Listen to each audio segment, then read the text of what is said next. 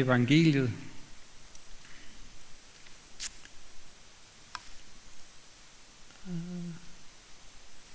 Ja. Men hvad mener I? En mand havde to sønner.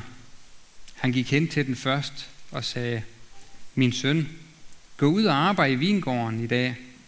Men han svarede, nej, jeg vil ikke.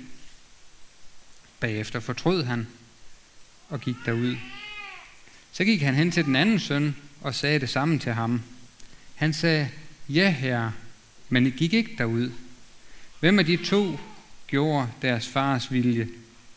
De svarede, den første. Jesus sagde til dem, sandelig siger jeg jer, toller og skøger skal gå ind i Guds rige før jer. For Johannes kom til jer og lærte jer vejen til retfærdighed. Og I troede ham ikke. Men toller og skøger troede ham. Og skønt de så det, angrede de heller ikke bagefter og troede ham. Hør endnu en lignelse. Der var en vingårdsejer, som plantede en vingård og satte en gære om den. Og han gravede en perse i den og byggede en vagtårn. Han forpagtede den bort til nogle vinbønder og rejste udenlands. Da høsttiden nærmede sig, sendte han sine folk til vinbønderne for at få sin høst. Men vinbønderne greb hans folk, og en prylede de, en anden dræbte de, og en tredje stenede de. Han sendte nogle andre folk, flere end første gang, men de gjorde det samme ved ham. Til sidst sendte han sin søn til dem, for han tænkte, at de ville undse sig for min søn. Men da vinbænderne, de så sønnen, sagde de til hinanden, der er arvingen, kom, lad os slå ham ihjel og få hans arv. Og de greb ham og smed ham ud af vingården og slog ham ihjel. Når nu vingårdens ejer kommer, hvad vil han så gøre med de vinbønder? De svarede ham, et ondt endeligt vil han give de onde og overlade vingården til andre vinbønder, som vil give ham høsten, når tiden er inde. Jesus sagde til dem, har I aldrig læst skrifterne? Den sten bygmesterne varvede er blevet hovedhjørnestenen. Det er Herrens eget værk. Det er underfuldt for vores øjne. Derfor siger jeg jer, Guds rige skal tages fra jer og gives til en folk, som bærer dets frugter. Og den, der falder over denne sten, bliver kvæstet. Men den, som stenen falder på, vil den knuse. Da ypperste præsterne og farisæerne havde hørt hans lignelse, forstod de, at han sigtede til dem. Så søgte de at gribe ham, men de frygtede for folkeskaren, for den anså ham for at være en profet. Lad os bede. Almægtige Gud og far i himlen, vi beder om, at du må give ro i vores hjerter. Åbne du vores øjne, åbne du vores hjerter for dit ord. Herre Helligånd, gør dit ord levende for hver af os. Det beder vi for i Jesu navn. Amen. Ja, det er lidt en tre tekster her, der handler om øh, vin og vindruer og vingårder, og det er meget spændende.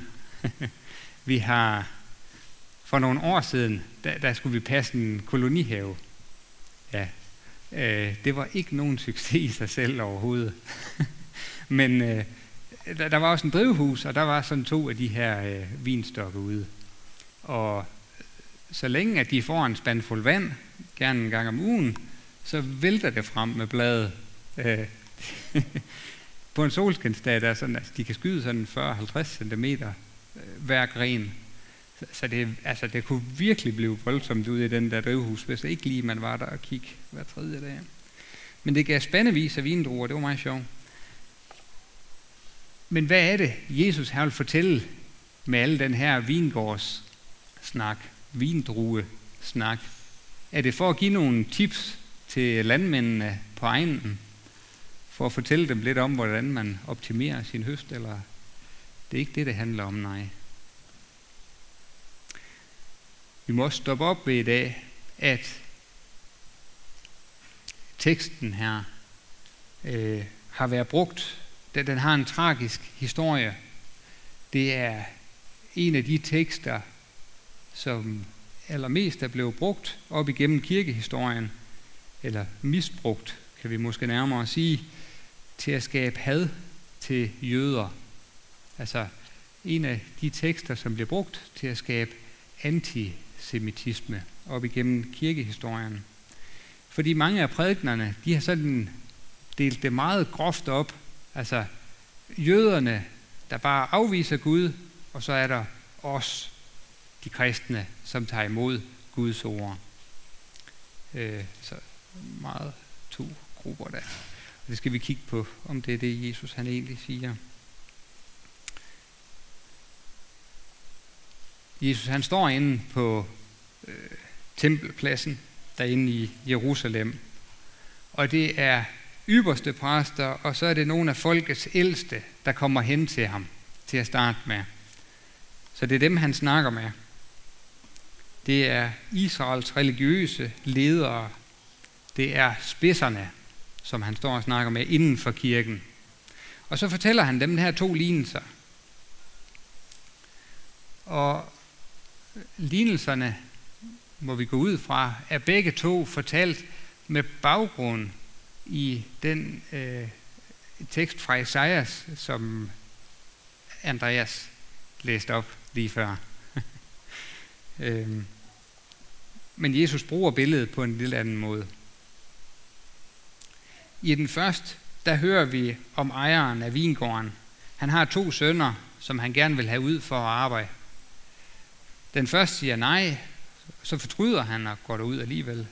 Den anden siger ja, man bliver inden, bliver siddende derhjemme. Stop op her. Altså, til at starte med, der er en moralsk perspektiv i den her tekst. Øh, et ja skal være jeres ja, et nej skal være jeres nej, som Jakob formulerer det i sit brev. Vores handlinger, de skal følge vores ord og omvendt. Vi kørte herover her i morges. Jeg bor til daglig øh, på Nørrebro i København, øh, og vi kørte herover her til morgen. Øh, det var dejligt solskinsvær på Sjælland. Det ændrede sig lidt undervejs. Og så kom jeg i tanke om den der vidighed, der er, når man kører der på vejen med de der hvide plastikpæl, øh, eller de der, der står sådan langs øh, vejen. Jeg ved faktisk ikke, hvad de helt hedder. De der hvide nogen, der står med 100 meters mellemrum. Der er sådan en vis, vits, der går på, øh, hvad, hvad, ved du hvorfor, at de pæle der, de kaldes præster? Ja, det er fordi, de viser vejen, men de går den ikke selv. Ja. Det, det håber jeg ikke er sådan en øh, universel sandhed. Men det, det, det passer jo lidt ind i teksten her. Øh, siger vi det, som vi gør? Gør vi det, som vi siger?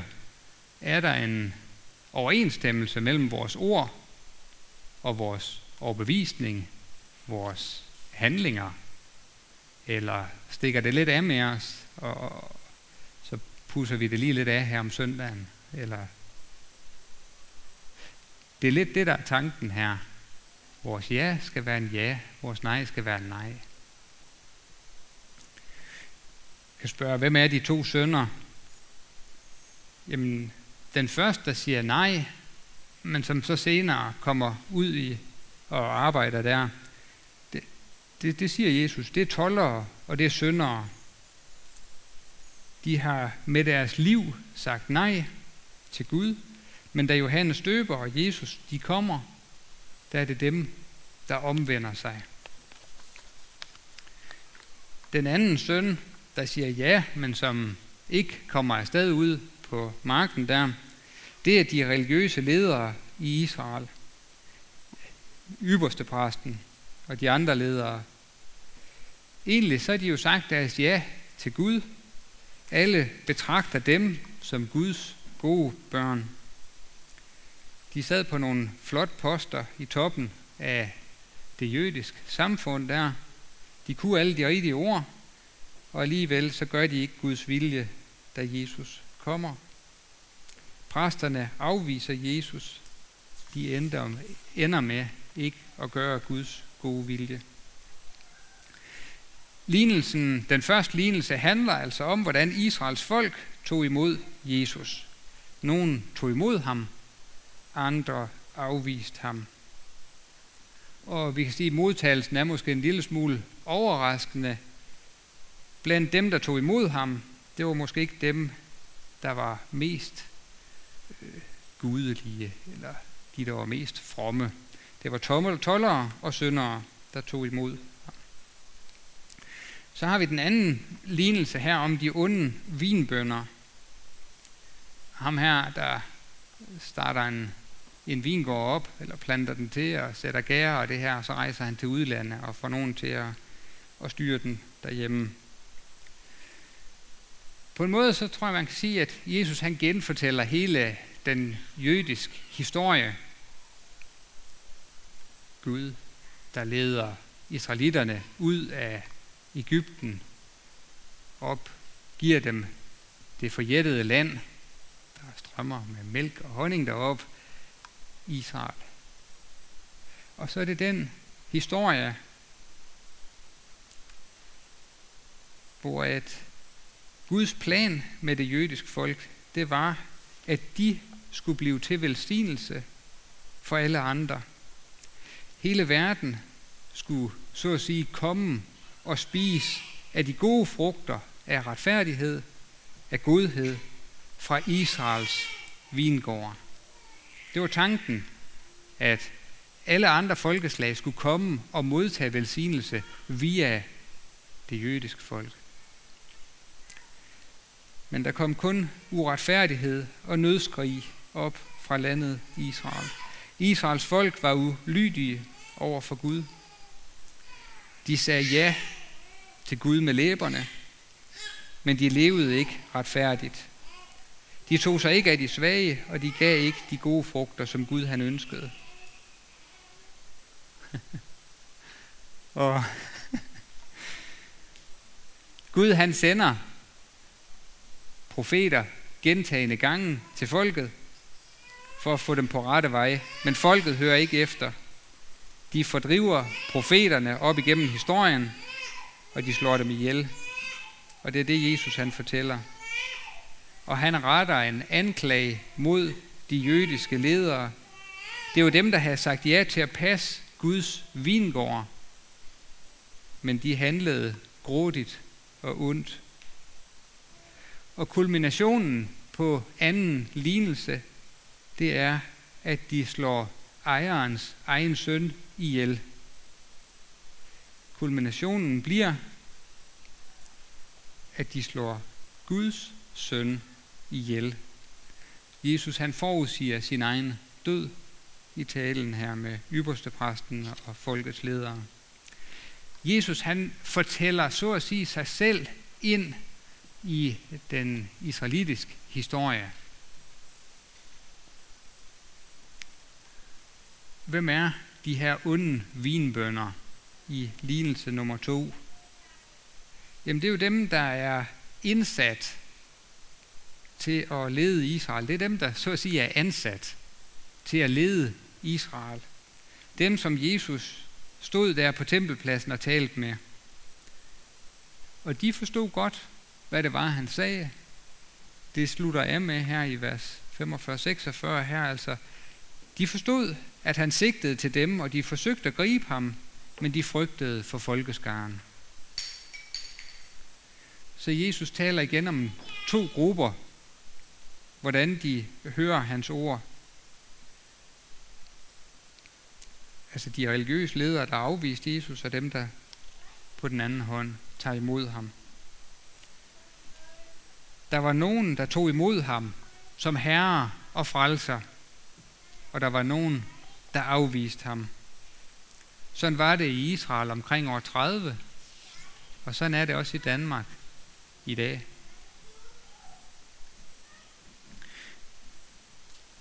Jeg tænkte også på nogle af de sidste ord, Jesus han siger her om sig selv i lidelsen. Han kalder sig selv hovedhjørnestenen, byggestenen. Det er den sten, som de jødiske ledere kasserede, men Gud vil bygge sit rige på ham. Og så siger han, den der falder over den sten, han bliver kvæstet. Og den, som stenen falder på, vil den knuse. I Israel var der mange fromme mennesker. Der var mange religiøse mennesker, der selvfølgelig, så at sige, selvfølgelig prøver at være gode jøder. Selvfølgelig prøver at leve efter Guds ord.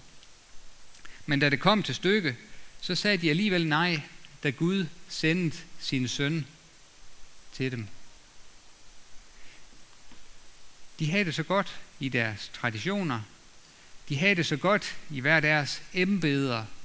De havde det så godt med den måde, som de nu tænkte, at deres samfund var strikket sammen på. Og de kunne ikke overskue, da Jesus kom. Vi må spørge os selv, hvordan er det i Danmark i dag? Er der mange i dag, der vil betegne sig sådan lidt på samme måde måske? Jo, vi er kristne. Jo, vi går der i kirke fra tid til anden. Jo, vi får da vores børn døbt. Men når det kommer til stykke, ønsker vi så at leve, som Gud siger. Vil vi gerne være kristne af navn, men ikke have Jesus som herre i vores liv? Det er sådan set det, der er spørgsmålet til os i dag. Det var det, der var spørgsmålet dengang, da Jesus stod og talte med de ledere der på tempelpladsen. Om de så, at de selv havde brug for en frelser. Om de selv kunne styre deres vingård, så at sige. Eller om de havde brug for Jesus. Havde de brug for en frelser i deres liv. De jødiske ledere, de ligner den anden søn i lignelsen. Ham, der siger ja, men som bliver på sofaen. Og i dag, der er måske nogen, der siger ja, men når det kommer til stykke, så ønsker de ikke at leve som kristne. Deres gerninger afslører, at de ikke for alvor mener deres ja. Sådan var det i Israel. Og sådan er det nok også i dag i Danmark. Det er det, Jesus han minder os om, at det ikke er nok, at vi engang har sagt ja til Jesus. Vi må leve med Jesus. Vi må bede ham skabe en brand i vores indre. Lad ham gøre os whatever he want to do, eller hvad var det, vi sang? Altså, hvad end Jesus ønsker at gøre med os, må vi da være klar for at den nåde er vi skabt til tro. Øhm, vi skal følge ham. Han har gjort gerninger til redde for os forud, som vi må vandre i. Det er sådan, man kan sige, den bibelske belæg for, for det øh, ord, vi sang der. Øhm, for hans nåde, for hans værk er vi skabt i Kristus Jesus til gode gerninger. Altså skabt i Kristus Jesus til gode gerninger, som Gud forud har lagt til rette for os og må vandre i. Altså må han gøre os til den vin, til den velsignelse for andre og vandre i, som han forud har lagt til rette for os. Det afgørende, siger Jesus også, det er ikke vores fortid. Det er ikke, om vi har været øh, ligesom de her tollere, skøger, syndere. Det afgørende er, hvad vi svarer Jesus. Det afgørende er ikke, hvad vi har med i bagagen. Om vi vokser op i en kristen hjem, om vi kan synge med på sangen her, eller om vi ikke kender den på forhånd. Det altafgørende, det er, om vi hører Jesu ord og tager imod det. Lever vores liv efter ham, følger i hans fodspor og lad ham være vores frelser og herre og at vi for det andet ikke er falske i vores svar til ham. At vi ikke på overfladen tænker, at det her det skal se godt ud, og ja, Jesus, jeg ønsker at tilhøre dig. Men ikke går afsted ud på marken, når han kalder. I dag, der spørger han os, om vi vil have ham som vores Herre og Frelser. Og når vi kommer til Jesus, der skal vi ikke frygte dommen. Vi har tværtimod lov til at tro på, at han vil bruge vores liv til at dyrke gode frugter. Frugter af godhed, af mildhed, kærlighed, som alle omkring os kan få glæde af. De frugter må vi tro på kommer, når vi vil bygge på grundstenen Jesus. Og derfor kan vi sige lov tak og evig ære være dig, hvor Gud, Far, Søn og Helligånd. Du som var, er og bliver en sand i Gud, højlovet fra første begyndelse, nu og i al evighed.